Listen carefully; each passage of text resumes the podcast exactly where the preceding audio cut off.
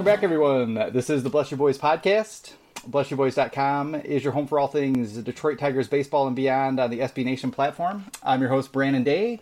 Uh, we've been off, well, I don't know, four weeks, something like that. A bit, bit of unplanning. Um, I was uh, sick at one point. My sister had a shotgun wedding, and my co-host Miss Ashley MacLennan um, circumnavigated North America, I believe, during this time period. Ashley, I to, I, have we did done anything since I went to Florida? No, I don't think we've. I don't think. Oh my god! Together. Yeah, I did a baseball road trip up from Miami through Tampa. Uh, ended up in Atlanta, so I checked off those three stadiums, and I got to do the whole press box thing for the Rays, which was pretty cool. And then I had a really uh, impromptu trip to Seattle that was done for work, and unfortunately, the Mariners were not in town, oh, which made me almost want to like not go on the whole trip and just be like, "Sorry, guys, I can't go if the Mariners aren't playing." But um, it was a bit of a whirlwind anyway. It would have been pretty tough to get to a game. Mm, yeah. Have you been uh, to a game in Seattle yet? No, I haven't. So oh, I got yeah. to see Safeco from a distance on my way to the airport. Uh, and it was nice. And I grabbed a Mariners T-shirt while I was wandering around. But uh, I'll have to go back next year was my plan anyway. Like I kind of wanted to check it out over a long weekend next year. So I kind of got to do a little bit of the touristy groundwork on this trip and then I'll go back next year. Yeah, kind of check out the area around it. And...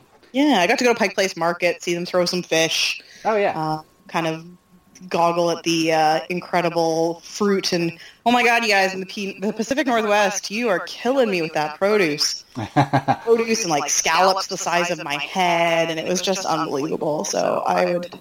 I can't wait to go back. Oh, that's cool. Yeah, I've never been to Seattle either. Yeah, I would, that's definitely a place I would like to get to. Although I was looking at, uh, I was doing a whole bunch of research about Newfoundland and uh, Labrador and all that the other day, and now oh yeah, like, oh man, I, that that might fulfill some of my like I want to go to Northern Ireland and see all the cliffs and stuff. It's the same rock um, formations. I haven't done Newfoundland, uh, but I have been to Nova Scotia, which is literally New Scotland by name. Yeah, uh, it's gorgeous. I highly recommend coming up and seeing the Maritimes if you get a chance. Absolutely, awesome. Yeah, it, it really looks amazing. It looks like it's also like hard to differentiate where to go, and like maybe the best thing to do is just to get a car and just drive all over the whole thing. Yeah, it's pretty small. I think you could handle it, and there's like big like bypasses that'll get you from one island to the other. Um, and yeah, it's it's big, and there's a lot of very very small towns. So I think having a car would be the way to go. Yeah, all kinds of cute little fishing villages and stuff. Yeah, there's also an uh, avert your ears if there are children in your car uh, while you're listening to this aloud. Uh, there is a town called Dildo in Newfoundland, which is one of my absolute favorite Canadian town names. yeah, you have to take a, gotta take a, a picture. Riot. Absolutely. Yeah. On the way to uh, Kalamazoo from Detroit, um, there are two towns. Um, there is both Climax and there is Hell. I knew the hell was in Michigan. That was right. Oh, I knew that too. Yep. That's so funny. Yep, hell is in Michigan in the summer, especially the way it's been going lately. It's been hot. Yeah. Damn living hot. up to the name. Yep. So yeah, I mean, we've um, you know, there, there's been a lot that's gone on. It hasn't been terribly exciting. I, you know, I was thinking back to that like first, uh, it's like our first, maybe it was like the first podcast right before the season started, where we were talking about the haves and the have-nots, and um, this season's, you know, at least in the American League, definitely turning out that way. Like it just looks like you know Boston and the Yankees and the Astros are just monsters, and the Mariners, which is a little bit yeah. surprising. And there's a few teams like you know like your Rays, um, the Tigers haven't been too bad but you know everybody else is just just hot garbage. it's just like you're either the really biggest, good or you're terrible. Yeah, like the biggest surprises for me have definitely been in the the National League. Like the Phillies are doing unbelievably well. The Braves, like these teams that I really had no expectations for, have really been surprising me. Um, one that I like, I do a weekly recap of what's going on in the the National League Central for the Cubs site, uh, Bleed Cubbie Blue.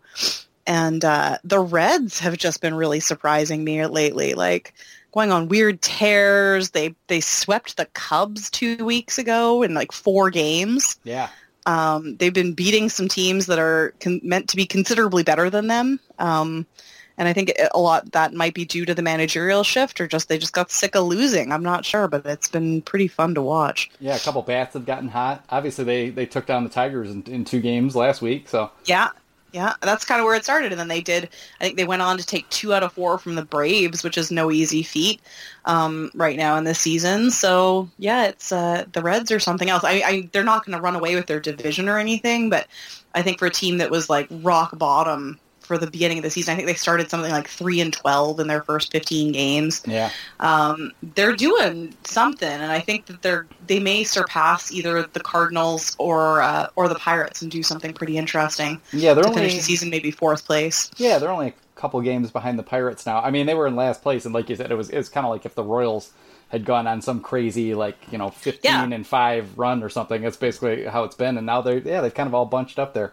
yeah, Milwaukee quite still the leading like the way. kind of joke that they were before. So that's kind of a, a sleeper to watch for, but not by any means a sleeper to watch for like winning the season. yeah, Um, but just don't count them out yet for Yeah, for a, a, an okay maybe. I don't think they're even going to get to a 500 season honestly, but I think there there's something there to to keep an eye on. yeah. That start was just just too brutal, but um, yeah, they you know they could at least like kind of get themselves into that shape where it's like okay, maybe you know maybe next year we can do some things. Um, I know there's people interested in uh, Raisel Iglesias, their closer, of course, and um, so they should have a few few chips to trade as well.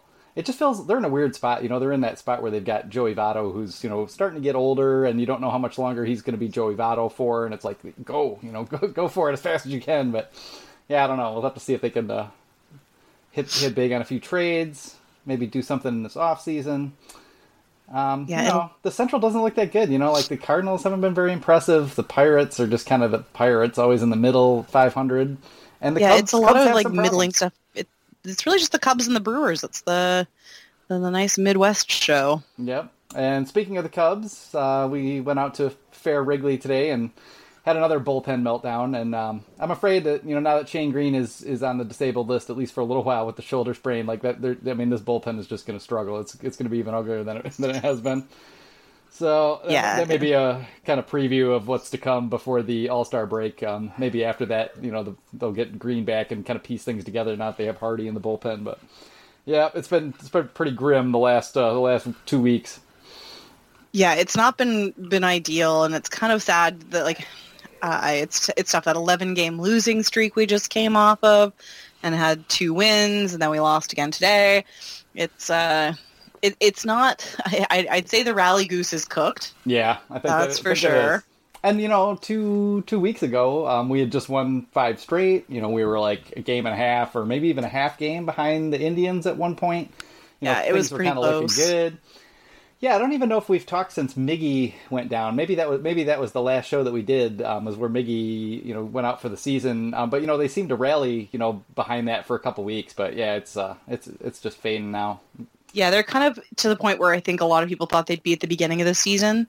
I think this is sort of what we we expected from the Tigers. Um, it, it's not fun to see, especially since they had such a good run, and you were you kind of able to see what they were capable of.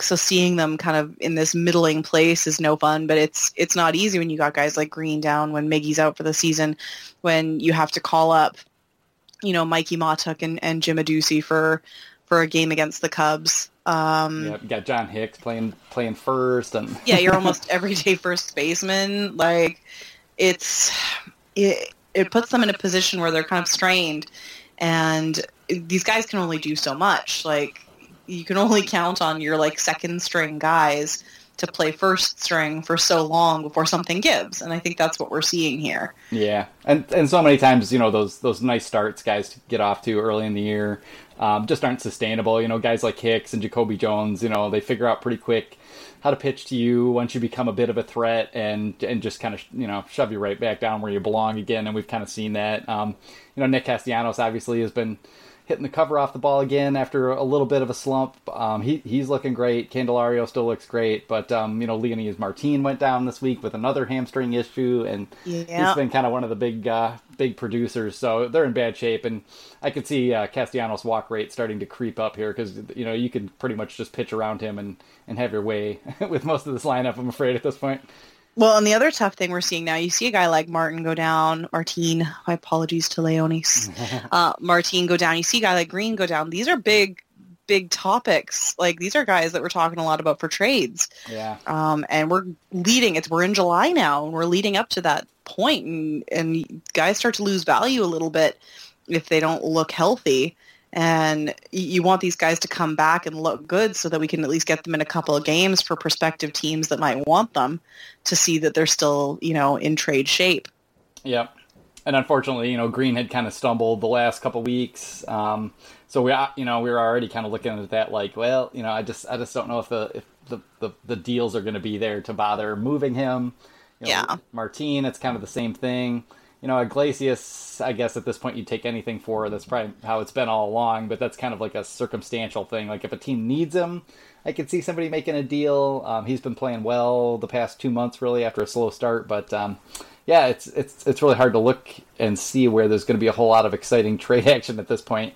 You know, Yeah, I think the you Michael might Fulmer get- rumors are kicking up, but you know, until Michael Fulmer kind of goes on a, a monster, you know, run again, you know, you're probably not going to get full price for him either. And you know, No. the Tigers are, are, you know, had really better extract a lot of pieces from somebody, especially a middle infield prospect of, of some quality, um, or, or it's going to be hard to sell that to me or anyone else. So Yeah, I think you might get some interest in Liriano, but that's even going to be tough now considering how how poor his showings have been since coming back. yeah, Um, it's there's not there's not a lot that I think I think they're going to try and move who they can, um, but I don't think you're going to get anything exciting back in any of this unless it's for a Fulmer trade. I think any of these other guys you move, it's going to be bits and pieces, double A guys, maybe you know some Yeah. money. yeah, Like- yeah, kind of like the kind of guys they got back for like Justin Upton, like some maybe some nice lottery ticket type, you know, young arms Yeah. or something, but but not a whole lot. Um, and that does bring us to you know one other topic: the International um, Signing Day on July second just just occurred, and the Tigers spent you know a good chunk of their bonus pool right out of the gate on an outfielder and a shortstop.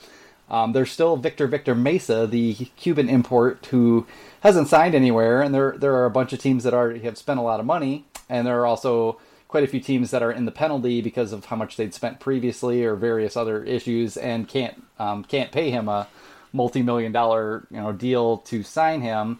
So you have to look at that maybe, and I and I do hope the Tigers front office is scheming some ways to to trade for some international po- bonus pool money this year. Um, we missed out on the on the boat there last year in a couple deals where they didn't do that well, like the JD deal, where maybe they could have Yeah. got some of that thrown in. And um, yeah, if they could do that and and get Victor Victor, that would uh, that would make for a really Victor, nice haul. Victor. I know. That would be awesome. And I'd I get think to- they. I read they picked up three shortstops, Yep, yep, three shortstops, and then um, Jose de la Cruz. I think was the outfielder they grabbed. yep. And he's the most Uh-huh. expensive. Yeah, the bunch there. Yeah, Yeah, both So- of them top 30. Adinso Reyes, I think, who's Dominican. So, I mean, it's really hard to tell with 16 year old guys, but, you know, it seems like they've been aggressive like they said they would be. And the draft, you know, generally has gotten pretty good reviews. There's, you know, Tigers picked up a lot of interesting, interesting players with some tools, like guys with a, you know, a good pitch or outfielders with speed and, and power, um, and maybe not the hit tool you'd like to see, but you know maybe one of those guys puts it together. So yeah, if they could get Victor Victor uh, at the end of all this, I think it would it would look like a pretty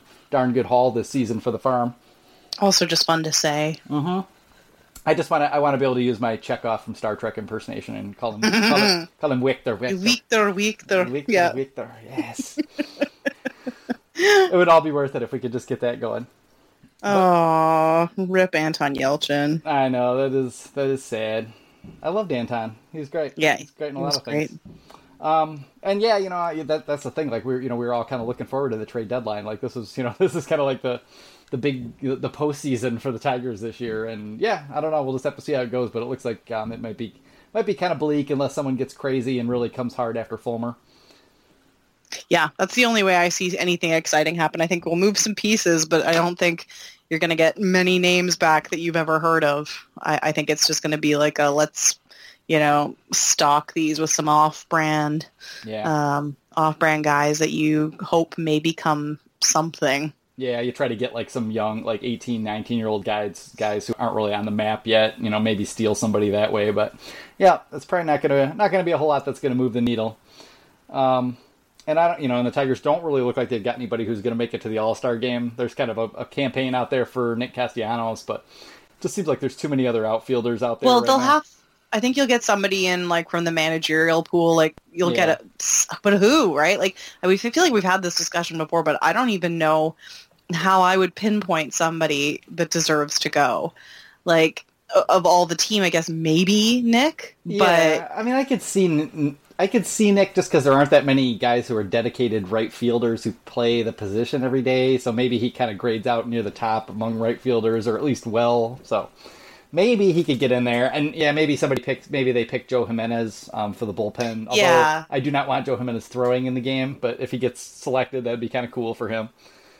Yeah, that's honestly like I don't even know because you know they make that effort, right? You know they try to get somebody from every team, but it's like I read somewhere on Twitter today that Jays fans are getting worried that they'll pick one guy and he'll get traded before the game even happens. um, I mean they st- they traded Steve Pearce last week, Yep. um, which was quite a thing to the Red Sox. So I mean they're obviously kind of they've given up, which isn't surprising given where they are in the East. yeah. Um, I think we're going to start seeing a lot of that, which is And that could happen with J.A. Happ could be the big one, you know, like yeah, Oh, he might yeah. he might get selected and then end up, you know, pitching in New York or something. ugh. Yeah. Yeah, I don't know. That's I think that that's where the trade deadline is going to be pretty exciting for us this year. Is not necessarily what we see happen on our team, but all the bonkers moves that are going to happen on other teams. Yeah, it's kind of weird out there because there there are some teams who need players that don't really have the farm anymore to get them, like Boston and Seattle. Um, Seattle's number one pick, I think, last year, Sam Carlson, uh, right-handed prep pitcher they took. He's going down. He just went down with Tommy John surgery, um, so you're probably not trading for him. Although I don't know, maybe that's not a bad way to to get a guy like that and take a chance. But yeah, it's just hard to see Seattle having the the pieces, um, even with Jack Dipoto just being a maniac up there and willing to do anything and deal anyone. Um, so Gotta love Yep. love Dipoto's trade mentality. Yep. I don't know. After they moved for for Colome and and Span, I'm not sure they've got a lot more. Well, I guess we'll, it's hard to say, right? Because they are in a position where they could actually win. Yeah. Um, and, and so that's going to put them in a, a pretty eager mindset. Um, but they've done pretty well on that last trade. Like that's served them fairly well so far. Yep. Um, so I could see them maybe angling to get something, but it's hard to say what their needs are right now. Yeah. If there's something that's so glaring that they, you know, would be willing to push for a farm or move one of their like bench guys. Like you got they got Andrew Romine. What do they need? I they got every position covered. Seems like they could use a starting pitcher, but yeah, I just don't know that they're going to be able to get anybody particularly notable. Um, you know, we've we've heard repeatedly, you know, that they'd like to get Boyd back, and obviously Boyd is from the Seattle area, and that Yep. that would kind of make a perfect fit, and he fits in that ballpark as a fly ball pitcher. But I just can't see how they're going to put together a, a, enough pieces to make me really want to bother trading Matt Boyd, although he is kind of at peak value, struggling a little bit lately, but um, having a very good year. So, yeah, I don't know. I don't know. But It's it's going to be weird to see how uh, some of these teams finagle something. There's there's a lot of sellers, and uh, that doesn't bode well for the teams who are selling. so we'll have to see how that ha- how that just plays out. Um, the, unfortunately, yeah, like you know, for the Tigers, the really the only big news that we've had in the past couple weeks um, has been the firing of former pitching coach Chris Bosio for racially charged and insensitive comments to a club employee. Um,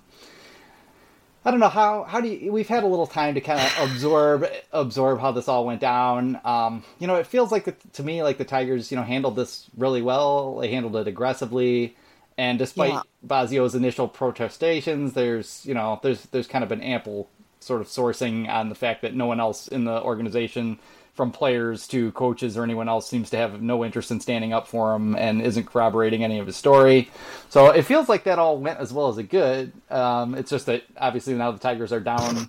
Maybe the only coach in the entire system that I was actually happy to have, which sucks. but I know. he had to go. You had, you got to go. You can't yeah, do that kind of thing. I, I I really respect what they did by taking such immediate and decisive action because I mean, especially like not it, not ever should it be okay. Like like let me just start by saying that like never ever should it be okay for that kind of language to be used in a clubhouse and he shouldn't validate it by saying things like oh but we cracked fat jokes all the time for like you know poor Doug Teeter yeah. I would assume yeah, like yeah, I think that's who was getting the flack there. Yeah. but like you know it, it's not okay to like to point out anybody's like differences and use that as bait for jokes and it was very apparent that whoever he he launched this at it wasn't meant as a joke and it wasn't taken as a joke. And he tried to brush it off saying he was joking about Daniel Stumpf um, is what I gather. Yeah. um, but the, the the tough part is that we weren't there we didn't witness it. We haven't heard anything directly from the sources. I mean, uh, Katie Strang and Ken Rosenthal did a, what I thought was a pretty good piece. I think we had a couple differences of opinion on on how they ended it, and it was a bit character I wouldn't Well- say an assassination piece, but it was a little bit. It, it went into areas at the end. I think that we can agree were unnecessary to drudge up. Yeah, uh, that's all. I mean, I, I thought it was a really good piece of reporting. Yeah, up until it, it just yeah, it just got a little sketchy there at the end. But the reporting and the sourcing, you know, I trust Ken Rosenthal. I trust Katie Strang. I mean, Oh, absolutely. I- I- I don't- So, yep. But I no even even then, neither Ken nor Katie were there for the event either, right? Right. So like, you can only. I, I think that the the fact is that what we're seeing out of this situation is something that we're never going to get the full story, the full full story yeah, from either Bosio or the Tigers. The Tigers have said all they're going to say. The anonymous sources have said all they're going to say, and I believe that the the sources were at were being honest in what they said. And I, I know that what the Tigers did was absolutely what they had to do in that sort of situation. Like, yeah, like I said, it's never okay, but especially now with such like racial tension and, and all of these things going on in the country, um, there's no room for it at all. Like, yeah. and like again, not ever, but especially not now. Um, and I think you have to show yourself, especially with all the backlash they got from the the Derek yeah. Norris. I, I'm glad you brought and- that up. Yeah, and they've realized, I think, how bad it looks for them when this sort of thing hits the public spectrum. And they got ahead of it. They're like, look, before anything comes out, we fired him. Some things were said. He violated policy. That's that. He's done. And so we were all sitting here going, well, what did he say? like, right. this was before anybody broke it. Nobody knew what had gone on. And so like that's really beating things to the punch. So I mean, I know there's even people on our staff and people online wondering maybe if it was just an easy way for them to get rid of him because of personality differences or you know things that they weren't agreeing with in his approach, but I don't think that you go to that extreme Yeah, of assassinating somebody's character that way. And open Um, yourself up to you know to to public like spec like and, spectacle yeah, and- and a lawsuit, you know, and and obviously, oh, you know, I mean, if if that was a wrongful firing, you know, the Tigers would come out of this looking looking very bad. Absolutely. So I, I think that you have to look at it in that sense and that there there has to be an element of truth and a strong element of truth to what the the sources are saying for it to stick. And it's it's a bummer because you're right. Like I, I was super excited about Bosio. I was excited to see what he was doing with the players. Um, but at the end of the day, it has to be a safe and welcoming environment for everybody, from players to staff to the guys picking up the laundry. Um, they all have to feel like they can work there and and not be judged or discriminated against. So the Tigers did the right thing. Yep. And yeah, and I think, you know, I, we might have disagreed a little bit on the Derek Norris thing. We neither, but not much. I mean, like really, neither of us really wanted him here. But I think even from my perspective, if they had taken Derek Norris and appeared to have gotten out in front of that and understood um, how that was going to come off and been prepared and had vetted him, talked to him about about the situation, and just handled the whole thing more professionally and in a way that you know that that kind of reflected you know the serious of the situation, the way that you know those kind of issues are taken now, hopefully more seriously. Um, you know, maybe they could have you know made that all you know go a little smoother, and maybe that did affect the way they handled this because you know the other thing about it is you know we were all wondering what was said. We never would have known. Um, you know, maybe it's all for the best that Chris ba- Bosio came out with the whole oh I was calling Daniel Stumpf Spider Monkey you know thing because it allowed kind of I think the Tigers to kind of fire back um, you know behind the scenes like they weren't going to Yeah. issue a public statement but you know you have to assume that that allowed them to free up some of their employees or at least their employees felt more empowered to come back and say hey you know we're, we're going to dispute you know his, his his part of that story because obviously Daniel Stumpf you know came out and was like no one calls me Spider Monkey I've never heard that before Although I gotta And- say now, and none of, and none of the other pitchers. I know now he is Spider Monkey. I know now They he's getting called apparently there was quite a chorus of it today at uh, Wrigley. He got called Spider Monkey quite a bit today. Yep. Uh, yeah, I don't know. What I found interesting, and this was a fact that came up, and this is totally unrelated. Well, it's it's related to the firing, but it's a byproduct. Um, this is the seventh game, I think, consecutive game for the Tigers where the starter has gone six innings or more, Yeah. um, which is a, absolutely a direct byproduct of of Bosio being gone because he was would have been like the first to pull a guy. Um, and I think right now you've got um, Yeah, Rick Anderson and is much more old Rick, school about yeah, those sorts Rick of things. Rick Anderson and Gardenhire are both very old school in their approach to to milking as much time out of your starter as you can. And I honestly think if Bosio had still been around, you wouldn't have seen Michael Fulmer go back out for another inning yeah. after that really taxing fifth against the Cubs. Um, I wouldn't have put him back out, and he went out and he did fine. Like, and maybe there's something to be said for that. But that fifth was really stressful to watch. Yeah. Uh, so I, I don't know. I think you're going to see lots of differences in how the pitching's approached now, and I don't know if that's going to be for the better. Yeah, I mean, I kind of, yeah, I doubt that it, that it kind of will be, but I would say, you know, that you know the the kind of coach that Chris Bosio seemed to be, like a guy who would basically take over your delivery and everything. You know, like a lot of coaches, a lot of pitching coaches when they come in are, you know, they're not messing with you. They're waiting to be asked about things. They're just kind of like running the schedules you know, planning planning guys' usage out and helping guys with individual things as as requested. Um, there's that style coach, and then there's a middle ground. But then there's the Bosios of the world who come right in and go, "I want you to do this. I want you to mm-hmm. change your foot position. I want you to keep your you know your hat brim down to help you keep the ball down and you know like have all these things that they want you to work on. And it's you know it's entirely possible that a hard driving coach like that just tends to burn through guys pretty quickly. And it may be that the tigers already got the best out of them you know the um the familiarity with you know with using like rapsodo technology to you know check spin rates and spin angle and you know release points and all that kind of stuff in the bullpen. Like you know he brought a lot of that um, that comfortability with with you know modern technology and data gathering um, in the bullpen, like in the context of teaching and. So maybe they got the most um, out of him that they could. I am not going to be real happy if they keep Rick Anderson going forward. Um, but for the rest of the year, it is what it is. And with a young team, and I've heard Justin Verlander say this a million times, and it's Justin Verlander, and he's not a normal, you know, not not a normal person. So I don't know that you know his opinion about this actually is applicable to other people. But he's always gone on and on about the fact that you know Leyland was old school and would let him throw deep into games, and because of that, he learned how to do it.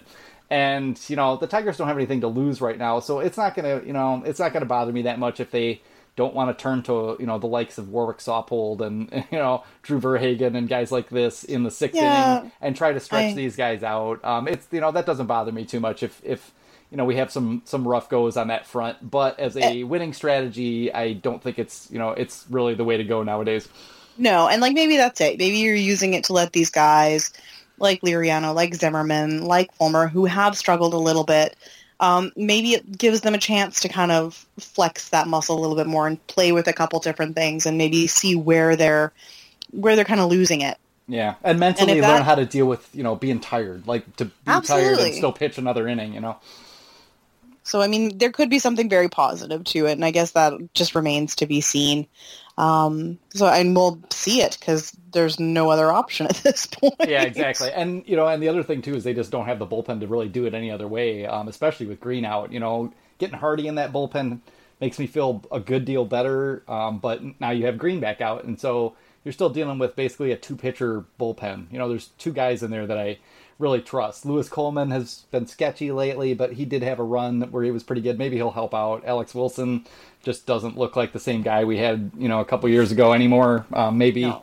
maybe he'll, you know, get over having a broken shin and torn plantar fasciitis and all that kind of stuff, and and feel better and pitch better at some point. But um, it's pretty hard to argue for them turning over turning things over to the bullpen in the sixth inning when you you know are going to have to put two or three guys like that out there before you can get to Jimenez. So yeah, yeah, it's you know it's it's their philosophy, but it's also just sort of you know the way it kind of probably has to be right now. Um, the other thing about Rick Anderson, and I'm sure everybody on the site who's a pitching hound knows this, it, that you know he made comments a few years ago that his philosophy was he wanted you to pitch to contact and he wanted you to limit the walks. And while that isn't like so radically different from what a lot of pitching coaches teach. Um, it does sound like he's a little bit less apt to, to want guys to set people up for a strikeout by, you know, okay, you got him down two strikes, waste a pitch above the belt, and then go down. Um, he kind of wants you to come right at guys. Um, and we're gonna have to see how who takes to that and, and who doesn't. Um, maybe you know, maybe he's not that forceful about it. Maybe pitchers will kind of at this point in the season are kind of just in their groove and will just sort of you know go about things the way they've been going out about things. But um, yeah, th- those are kind of like the two touchstones of, of his whole philosophy. And it, you know, maybe it was the right philosophy for the Twins at the time because they had garbage you know, in that in that bullpen they had garbage in the rotation. It was a lot of bad pitchers, and probably the best thing they could do was let guys hit it and try not to walk anybody. Um, but I, I, would I would hesitate to see that kind of philosophy put on someone like Michael Fulmer, who we're trying yeah. to get more strikeouts out of to turn him into that kind of ace caliber pitcher. So, we'll, well yeah, especially if you want any kind of return from him down the future, or even just to make him a key part of the rotation in the future. Yeah, um, to make him you need guy. him to do do better. Yeah, to make him the guy that you know he that is you know an ace, still young, that everybody wants, and that we will still want, and is worth a ton. Yeah, he's he's got to find that strikeout touch a little bit more regularly, and I don't know. I don't know if Rick Anderson's the guy to help with that, but um, I don't know. Fulmer's a big boy. He's got a few years in, so hopefully he can figure some of this out himself by now. Mm-hmm. Yeah. So I mean, those are the team issues, and we're you know we're we're kind of into the dog days of summer now, where we're just going to kind of have to ride this out and, and take the little bits of joy where we can. Um, Niko Goodrum has been a nice surprise this year, and he's you know kind of been back hitting and, and coming through with some big plays lately. Um, Iglesias has as well, but it's it's kind of what we expected. Yeah, the hot start, you know, for considering who they have on the team, and then just how how much can they hang on, and how far will they fall um, toward the number one draft pick next year. so we'll just yeah. have to say. It.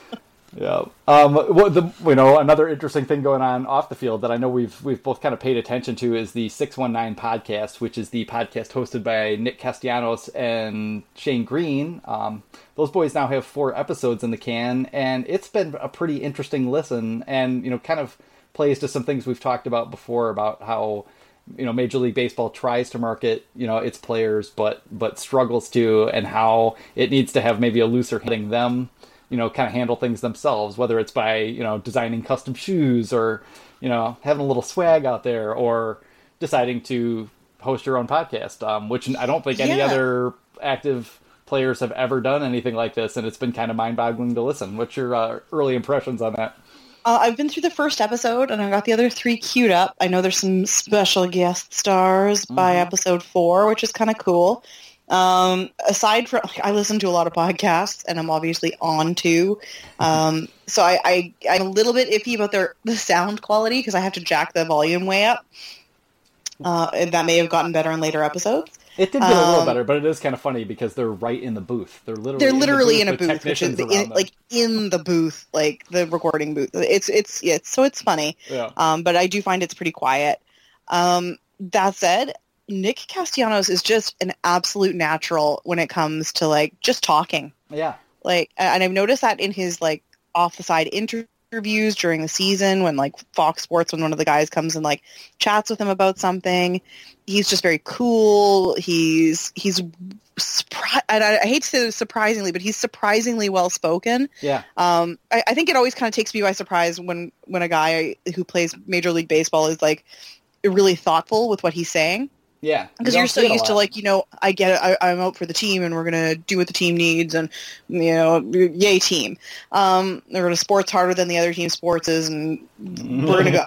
yeah. So so he comes out and he talks about like you know getting off the mental ruler like the mental merry-go-round and like you know just starting to be more thoughtful about his approach to the game and and this kid's what 26 I think Nick is 26 now. Yep. Um, he's he's really grown a lot since he came up with the Tigers, and I think you get a lot of that out of out of his approach to the podcast. Like there's he's very natural in his discussion with Shane because it's it's Castellanos and Shane Greene, um, and they they just chit chat back and forth, and you by the first episode you already get a real sense the baseball has only ever been their lives. Like it's the only thing in their lives. It's the only thing they've known. Mm-hmm. They planned their entire lives around it. And they also um, have very different very different paths, you know? Absolutely.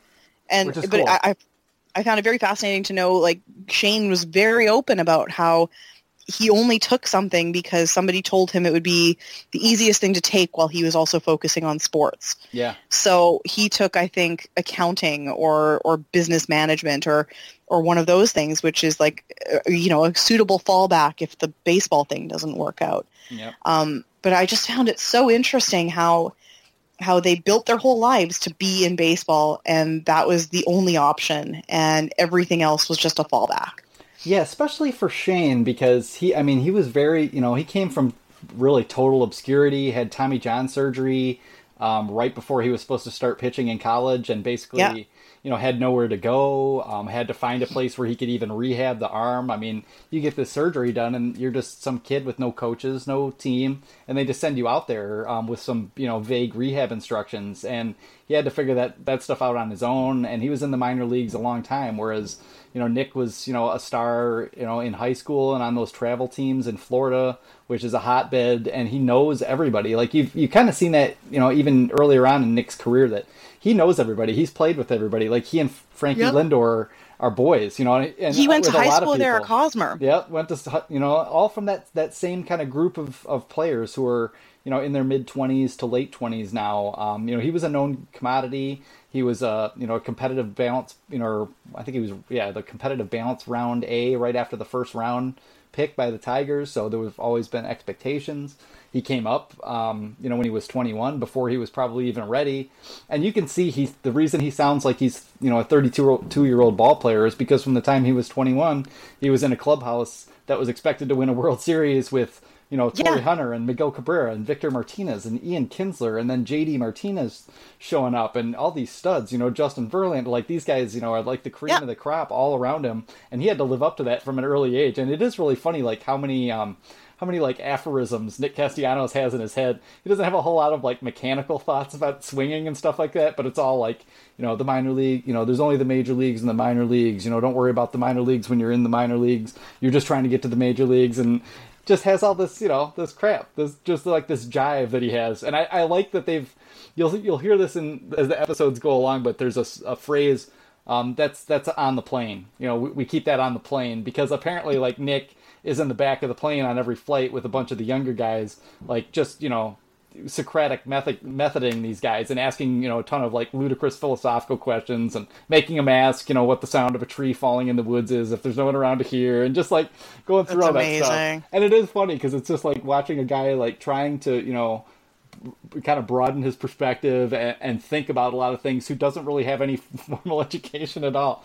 And Well, yet here's- is like pretty pretty bright still. You know, it's interesting. you you mentioned Torii Hunter, and I, I think that's a really interesting thing to bring up is that he spent some time with Torii Hunter on the off season. yeah, Um, and like I, I really feel that he picked up stuff from Torii that has nothing to do with baseball. yeah, I, I think he really took that Torii Hunter clubhouse mentality and he's applying it like crazy this year. Like I think I think he's really come up as a natural leader in that clubhouse yeah. I agree. and he he's filling a gap that I think that Verlander's left behind, and especially without.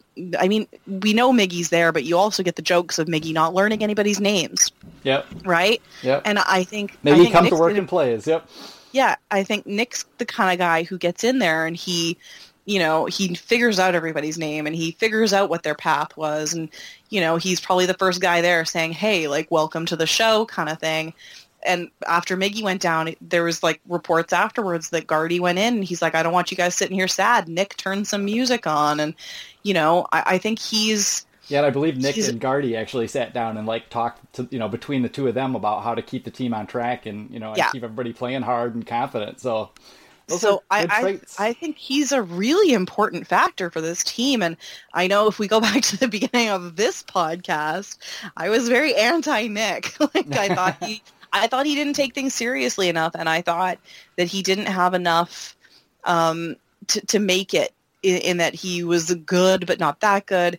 But I think in what he's bringing now, I will be really disappointed if the Tigers don't re-sign him. I think they should make an effort. I mean, not an all-out effort. He's not worth, you know, breaking the bank over as as a player. yeah, But I think the force of good that he brings to that clubhouse and can continue to bring as new generations come up is is valuable and something that I think that they should put some merit and some weight into um, because I think he could be a really important factor in this rebuild. Yeah, I mean he's you know he's not you know going to get a JD Martinez contract, um, and I hope he understands that because I I would like to keep him as well. I mean obviously maybe I've been the one driving you know that train the, the longest. I mean I was writing about um, you know extending him last year and stuff, and I've always kind of been a big big booster of Nick, but you know he just seems to have internalized how to deal with failure in baseball and dealing with failure is is one of the key parts of becoming a major a good major league ball player because everybody everybody fails most of the at least as you know as hitters so 70% of the time yeah yep and you know it just seems like he you know he really learned a lot by you know by getting beat up at third base and then having to just turn that off and not feel bad about it and go out there and and, and go to the plate with a, a clear head and hit um and he's a different kind of he is more like the Torii Hunter type guy. You know, he actually almost described the I wish I could remember how he said it, but he described the difference between Torii Hunter and Ian Kinsler as sort of like the two kind of polar opposite type leaders. Like Ian Kinsler will get on you and, and be barking at you and will break down your swing and, and has like actual mechanical advice, whereas Torii Hunter is is more the you know the personal touch type guy, you know, the guy who, you know, has the, the, emotional intelligence to see who's down, who's struggling in the room. Um, and that's the kind of guy, yeah, it seems like Nick is. He's the one who'll put his arm around you when he knows you're, you know, you're beating yourself up over how you played, um, and you're a young player and will kind of, you know, help get you through that kind of thing. So, yeah, I mean, there, there's value there. Um, it's, tr- it is, you know, there, there's baseball logic and it's tricky to, to necessarily see how, he's going to fit in the roster long term. But there there are ways that, that they can make that work. And I used to be one of those people who would definitely be on the side of like it's all you know production is all that matters. Like all this you know touchy feely stuff about you know being a good teammate and blah blah blah. You know like that's all nice and that's a little bonus, but it doesn't matter that much. But you know you look at the way the, the Dodgers um, and the Cubs and the Astros all think about the, those subjects, and I think the Yankees and Red Sox you know at least have tried to kind of build this into their you know their kind of player development system is you know you you want you it's important to have a bunch of guys who support each other pick each other up keep each other loose but also you know check each other and hold each other accountable. And those things are important. And yeah it really does feel like nick castellanos is, is sort of the guy right now um, in the in the tigers locker room. And yeah, I mean, I've always liked his his personality, but yeah, he's he's more thoughtful than than maybe I think um, you know pe- people would have taken from it first because he's not a guy who beats himself up after a game. He'll talk to the reporters and just kind of you know own whatever happened and just goes on. Um, and you know from the outside that can look like oh, he doesn't care that much or you know he's sort of you know he's not trying that hard or this or that, but he's just, he's just isn't giving it any eyewash. You know he's not you know, putting on a performance for the media where he beats up on himself and is like, "Oh, this is terrible, and I have to do better." You know, he's about you know results, and yeah, that's yeah. I don't like think there's guy. a lot of pretense there. I yeah. think Nick is very much this is me. Mm-hmm. And I'm just going to give you my thoughts straight up. And, and I think what's incredible about that is that we're getting to see those thoughts as they evolve. Mm-hmm. And it's really kind of cool to see what he's growing into. Yep. Yeah, I agree. I mean, he just he he just has that um, that confidence and that sort of like you know that that kind of perfect baseball kind of mentality. Um, whereas you know JD Martinez is much more of like an intense like I can tell you you know at every moment of my swing like where my hands are supposed to be and where the bat is supposed to be and what I'm expecting in this count and can teach kind of you know like the technique more. Um, and I and I've been hearing that he really has kind of taken over the Red Sox um, locker room in kind of the same way and it's frustrating. You know, you just see like the Tigers like seeding all these teams with like this, you know, intelligent, you know, veteran, experienced talent. Yeah, it's like super frustrating. But well, I mean, um, like you said, I, yeah. I, wrote about it early in the season that he's not going to get a JD Martinez contract, and not many people are yeah. going to get that kind of contract next season. Not anymore. So I think if yeah. if the Tigers come back with a fair offer, he'd be real smart to stay where he is. I think so too. Like last year, I was thinking like maybe we could get him for like five and sixty million, so twelve million a year.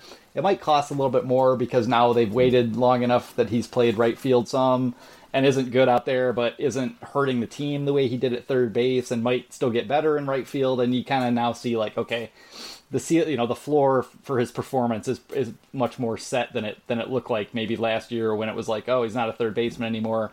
Is he a DH? Like, what's he going to do? Um, so we may have kind of missed out there, but yeah, I do hope they can kind of work something out there as long as it's not terribly onerous, and maybe you give him an opt out or something when he's thirty and yeah. keep him around to kind of raise up the young the young pups here for a few more years. But anyway, I w- definitely would recommend everybody out there. Um, you know, our podcast is obviously the best. Um, having anything to do with the Detroit Tigers when it's actually on, but uh, but yeah, I would definitely recommend uh, people go go check those episodes out. Um, episode four, they had uh, Casey Mize on, which was pretty cool. Um, you know, Casey Mize obviously, you know, he sounded like he, you know, was a little bit deer in the headlights in there.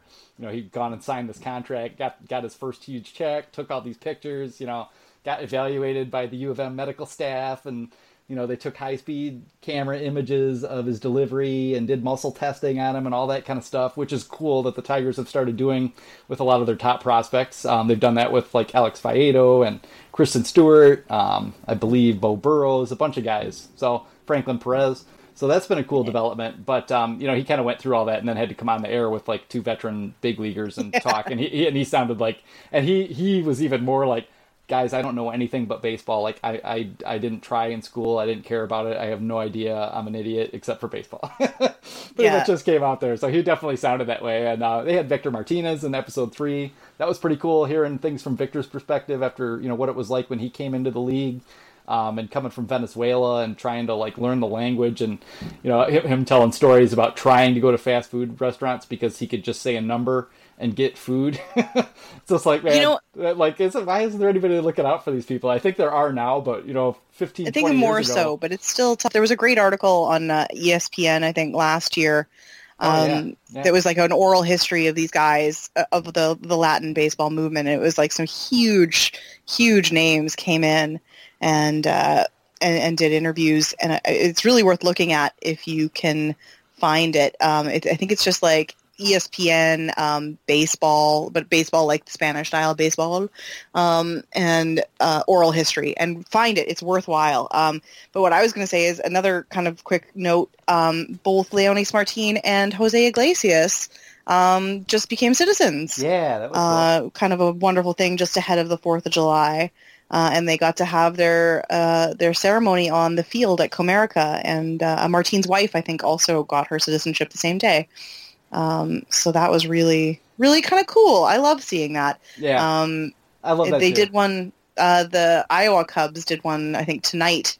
Um, either tonight or they're doing one tomorrow on the Fourth of July for I think just thirty random like fans slash citizens of the area from seventeen different countries. I think it's really neat to see those, um, and I, I was very excited for Iggy and uh, Martine. yeah, it's nice to see that international flavor, you know, kind of be celebrated, especially you know, kind of with what's been going on with the immigration situation, Yeah. and as well, you know, with the World Cup being on, you know, like you know, we're all kind of invested in this sort of, you know, this this sporting, you know, worldwide event that everybody's super into, and you know, it's it's a good time to really reflect on, you know, what what the differences and you know are and the and these invisible lines in the sand sometimes. So, um, yeah, I don't know, that, that was a cool thing. It was neat hearing. I remember when we got Jose Iglesias, I, I kind of read about his story and you know how he had to kind of sneak across the border in Montana, like out in the middle of nowhere, um, you know, to a car that was supposed to pick him, pick him up. Like you just, you know, what, what this kid had to go through when he was like 19, um, and then trying Yeah. to learn English in these cheap motel rooms from soap operas and his and his roommates and just badgering them. Um, yeah, it's it's it's a tough road for those guys. So. Yeah, it was cool to see um, see both of them receive their citizenship last week. That was pretty pretty neat and cool that the Tigers celebrated it. Yeah, and it's a side note. I am watching the Marlins Rays go into the 13th inning here. Oh man! And I totally forgot that Bryan Holaday played for the Miami Marlins oh, now. is that where he is? I didn't know that. yeah, both Marlin, uh, both uh, um, Holaday and uh, Cameron Maybin. So lots of old friends in this game. Oh yeah, yep. And uh, Mr. Shohei Ohtani, um, we'll see if it's advisable, but he's going to come back and and hit. I don't. I haven't read if they're going to have him play in the outfield or just DH. Um, seems like DHing would be the right way to go. You don't want him throwing a ball from the outfield either. I would imagine. Yeah, like so. let's not get carried away. But I'm just glad it wasn't Tommy John. Good heavens. Not yet, anyway. Yeah, yeah. We'll see how it goes. Hopefully, um, hopefully that thing heals up well, and he can kind of hold up the way Tanaka um, has as well. So, yeah, that's kind of an interesting, uh, interesting little storyline to watch. Um, and then, you know, like the other thing that's gone on, you know, obviously, um, you know, Rob and I did a draft thing for the for the Patreon, and we've talked a little bit of draft, but it's been kind of cool seeing some of these guys get assigned and kind of come out and make a little bit of a name for themselves right right off the bat. Obviously, um, just the best named one is of course Brock Deathrage Deatherage. Death Rage! Yeah, it is hit- a name meant to be in all caps. Yeah, he hit two home runs in his, you know, four home runs in his first two GCL games, including a grand slam, and has done pretty well for the Whitecaps so far. And Parker Meadows, who was the Tigers' second round pick, um, came out and hit a home run in one of her, his first games. Cody Clemens already has a highlight reel defensive play, so it's been neat kind of seeing some of those guys show up and um, and announce their presence because you know, in, I don't know, I mean, I've been following kind of the farm system for maybe like three years, like intensely, and you just don't see this. Like you know, by by and large, like the guys the Tigers have taken after the fourth and fifth round have just sort of fizzled. Most of them are still there, kind of just as like role players. So it's cool to see those guys, you know, at, at least kind of announce their uh, their presence a little bit. Uh, I'm excited to see what Cody Clemens can do. I mean, there's there's a part of him that really reminds me a lot of Ian Kinsler. Like he Me too. seems like a, he's seems like absolutely. baseball He's got rat. that, yeah, that sassy kind of. I mean, sassy seems like a write-off word, but he's got that. It, cheeky might be the better word for Yeah. it. Like he's definitely got some attitude, um, and he's not afraid to let it show. And if he can be, you know, half the player defensively that Ian Kinsler was, um, he can keep that attitude. Yeah, Uh, Kin- Kinsler got to get away with a lot because he was Ian Kinsler. yeah, Um, and I, I think that Clemens has definitely something to be excited about. Um, but we'll see if it actually amounts to anything. yeah. And we're still still waiting to see um, where Casey Mize will end up. So we haven't uh, haven't gotten an announcement there. Um, it's still kind of hard to tell. Like you'd think he would probably go to. They would just keep him at Lakeland. Um, since that's kind of the the Tigers' home, and they can keep a good eye on him. But um, we'll just we'll just kind of have to see how that goes. Um, some of the Tigers pitchers though have, have all leveled up. Um, a lot of the top prospects have moved up recently, and that's been cool to see. Matt Manning, in particular, put together a couple of awesome starts for the Whitecaps and moved up to Lakeland, and he will pitch on the Fourth of July for them for the first time. And Alex Faedo has come up to Erie and done done very well as well. So, and we also have Franklin Perez who is working his way back from an oblique tear, um, and looks like he should be probably ready to get into games probably right after the All Star break. Maybe he could go sooner, but you, you always see teams kind of just wait and just go after the All Star break. So we'll see how you know we'll see if that's what they decide there. But yeah, it'll be nice. To, it's nice to kind of see the farm system guys coming along, um, and a lot of the top prospects doing well. The guys who were injured kind of getting back into the fold here, and um, there's been some surprises too. Jacob Robson has done very well. The Maple Hammer from over in Ontario um, you know, who we all thought like maybe that guy could be a you know a solid fourth outfielder. Um, and all of a sudden, the last couple weeks, he's found this monster power stroke and has done very well since going up to Toledo as well. So he'll be neat to follow. And then Daz Cameron is just just absolutely wrecking shop since he got to Erie, um, and that's that's been a really good sign because he's probably between him and Isaac Paredes, probably the best Tigers position prospect at this point. point, and so that's been nice to see him move up. And those guys are kind of kind of more fun to watch. Yeah. honestly, at this point, like I got minor league uh, minor league TV last year for the first time, and I've actually used it more than I have MLB this year. So Oh, that's saying something. yeah, they're just you know last year you know I was watching Verlander when he, when he went to the Astros. I watched a lot of those games and some other stuff. But um, yeah, this year I've been just kind of like nope, not not so much. I'm just gonna watch the Tigers and follow the farm. And yeah, the farm's been pretty rewarding, especially of late. So that's been good to see. Jake Rogers. Catcher, catching project or prospect extraordinary. Yeah, he's kind of. I don't know. I the I want him to be more more more better, more better than he is.